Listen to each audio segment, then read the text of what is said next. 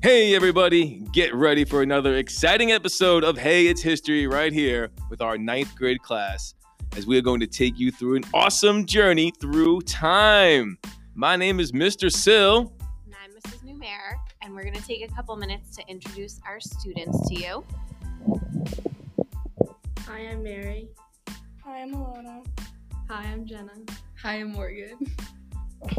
And there you have it, the Fab Four, as we are ready to take you through this awesome journey through time. So buckle up, get ready. Our topic today is uh, how did the geography and religion impact both the Byzantine and the Islamic empires? So let's do this. All right, so here we go. So our first question we're going to look at is the Byzantine Empire and its geography and the impact of geography. So Mary, tell us a little bit about the basic geography of the Byzantine Empire. Um, the Roman Empire split into two separate empires. The Eastern Roman Empire became known as the Byzantine Empire. Um, it ruled most of Eastern and Southern Europe throughout the Middle Ages. Good, and Jenna, you have something more to add to that? Um, Constantinople was the largest and wealthiest in Europe, and they also gained territory under Justinian.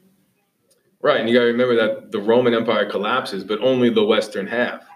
Right, I mean Rome goes down, but Constantinople does not, and of course there's geographic reasons why, among others, but that's one of the reasons why it is uh, it is saved. Right. Mm-hmm. Um, do you want to add anything to that, Mrs. There? Um, well, I think we're going to get to this, but the fact that Constantinople also had a central location made it a crossroads um, for the world. Absolutely.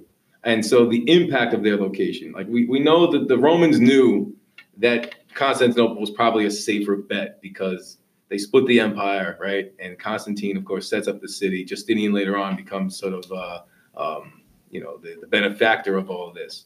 Um, but how does the their geography actually save them? You know, what's the impact of that? So maybe you can tell us a little bit about that, Mary. Um, so since it was in the middle of the Black Sea and the um, Mediterranean Sea, the trade routes were kind of going through it, so they were impacted from that.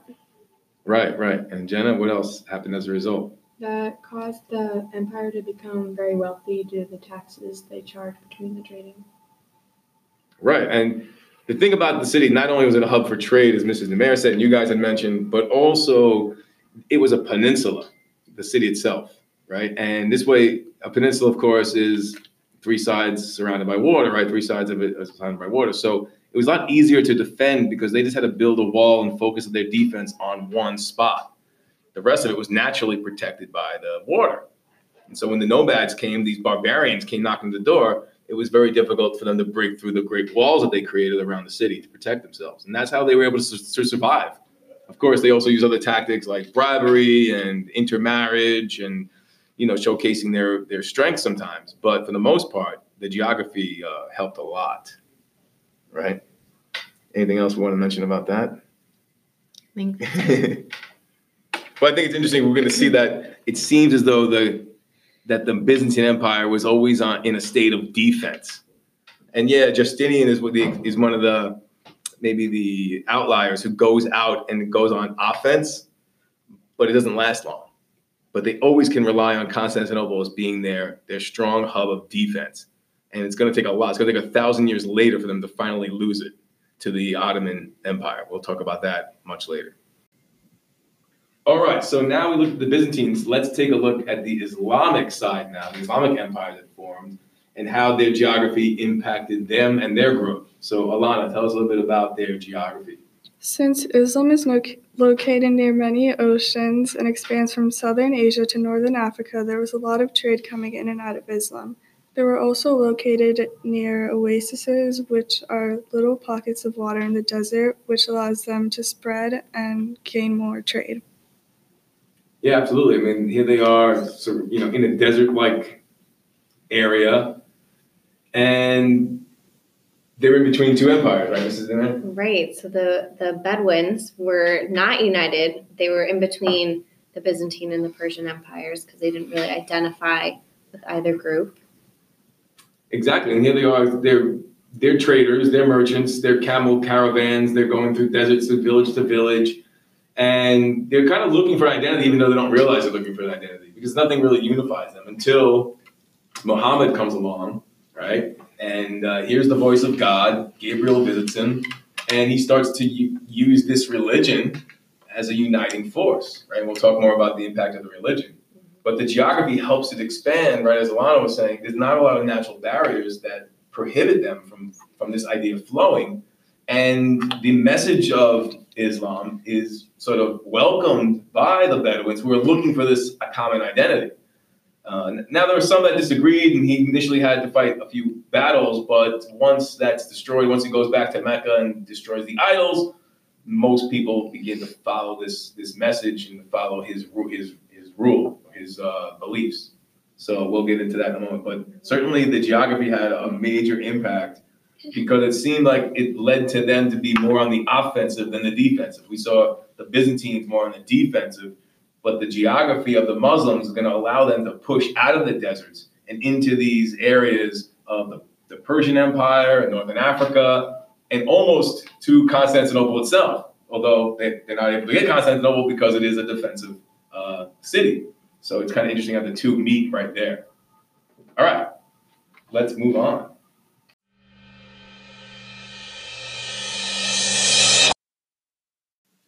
All right, now let's take a look at the impact of religion and how religion impacted the Byzantine Empire and the Muslim empires. So first, we'll start off with the Byzantine Empire. And uh, Jenna, what do you uh, can you give us some information about the Byzantines? Um, Christianity had become the main religion of the Roman Empire, and they follow the teaching of Jesus. For example, the Ten Commandments and the Bible. Exactly, and that's the one institution that really survives the fall of Rome. And not only does it stay in Rome, but it actually goes to other uh, places throughout the empire and survives, right? And uh, Mary, what else do, about the, the faith here? Um, the Catholic Church split, which was called the Great Schism of 1054.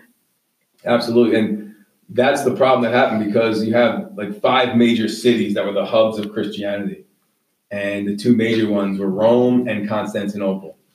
The leader of Rome was called the Pope, and the leader of Constantinople was the Patriarch. And both of these men um, they collided they clashed with their ideas. They had different languages. In, uh, in rome they spoke latin and in uh, constantinople they spoke greek. And there was some other spiritual scriptural problems that they had but ultimately it was, it was about power. The pope wanted to be the ruler of all christianity and the patriarch did not like that so eventually they had an argument and they excommunicated one another splitting the church up to the modern day right making an interesting enduring issue and so uh, religion had a huge impact, huge role in the empire, how it was run, how it was controlled, how it was established. And um, it also impacted their cultural values, right? Their culture, their art. Mary? Um, they drew pictures, paintings, and mosaics, which were a type of art, and it was mostly about um, like God and the um, the religion. Mm-hmm. And this even impacted their architecture. So, like a churches like the Hagia Sophia, which was the largest church, was also a symbol of the strength of Justinian and the Byzantine Empire. Exactly. Hagia Sophia still stands today. It's one of the oldest structures man-made in the world. And uh, it has a unique history we'll talk about another time. But yeah, originally it was built as a, like you said, a powerful symbol of Christianity as, as basically saying that the hub of Christianity moved from Rome and now it's in Constantinople, right? So I think that's that's pretty interesting. And then of course it also influences their foreign policy, their religions, right, Jenna? Um, yeah, throughout the Middle Ages of the Byzantine Empire, they fought the Muslims for control of the Eastern Mediterranean.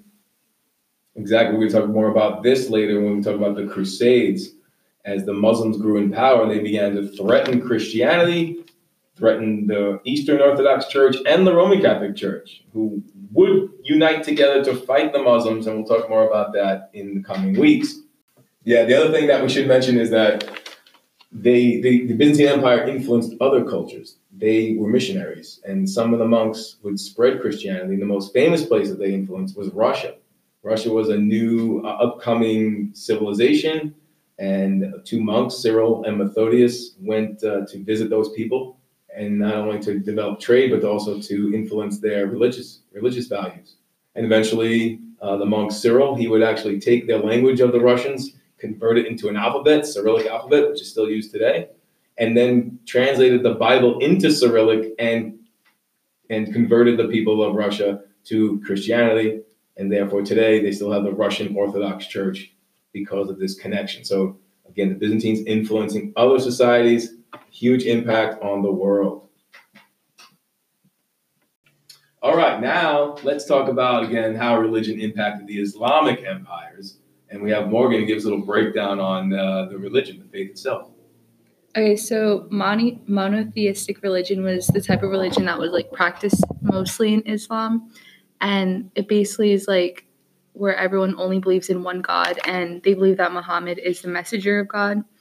And overall, this religion has 1.8 billion followers, which is 24.1 percent of the world's population, who are known the who are known as the Muslims. Um, this empire, no, this religion impacted their empire like Islam spread through military conquest, trade, pilgrimage, and missionaries.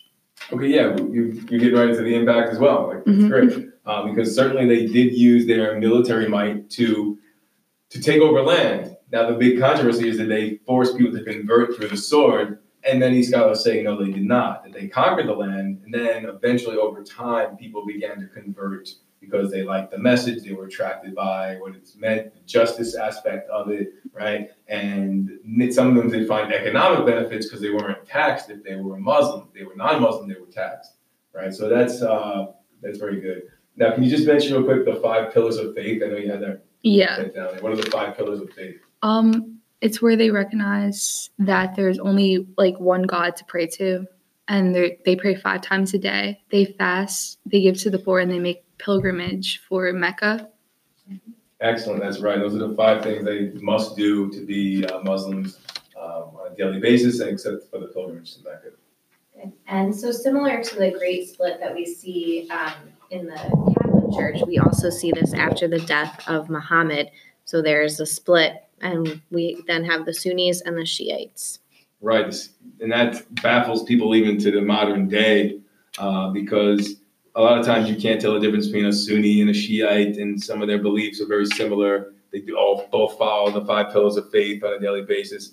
Um, but the big difference was that caused the split was that the Sunnis believed that anyone can be the leader, the caliph, right? Whereas the the Shiites believe that uh, only a blood relative of Muhammad coming from the line of Ali could be the, the caliph and the head of the religion. So that led to conflicts, civil wars at times, and a break of the faith. So once again, we have both the Byzantine Empire having the Great Schism of 1054, breaking their religion, causing problems, and the same thing here in the Muslim world. We have a religious split with the Sunnis and the Shiites. And so, uh, you know, this is an enduring issue throughout time is how religion can split people apart. Uh, and sometimes bring them together, but also bring them apart. Uh, what, what else did it influence, though? I think it influenced the other parts of their culture as well. Yeah, um, their art, which did not like believe that drawing was a religious. They only believed in drawing religious figures rather than shapes.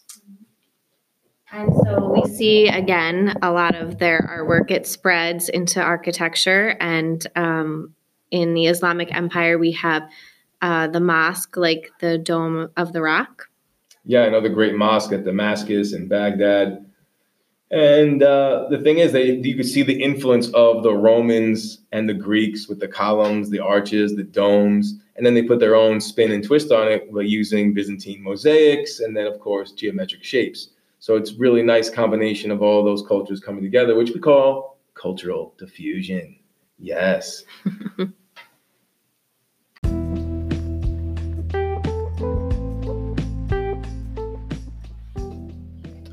right, so I think we covered a lot today. Obviously, there's a lot more to this, but it's a good start looking at the Byzantine Empire and the Islamic Empire during this post classical time. So, uh, Mrs. Neumair, what do you want to say to the world out there?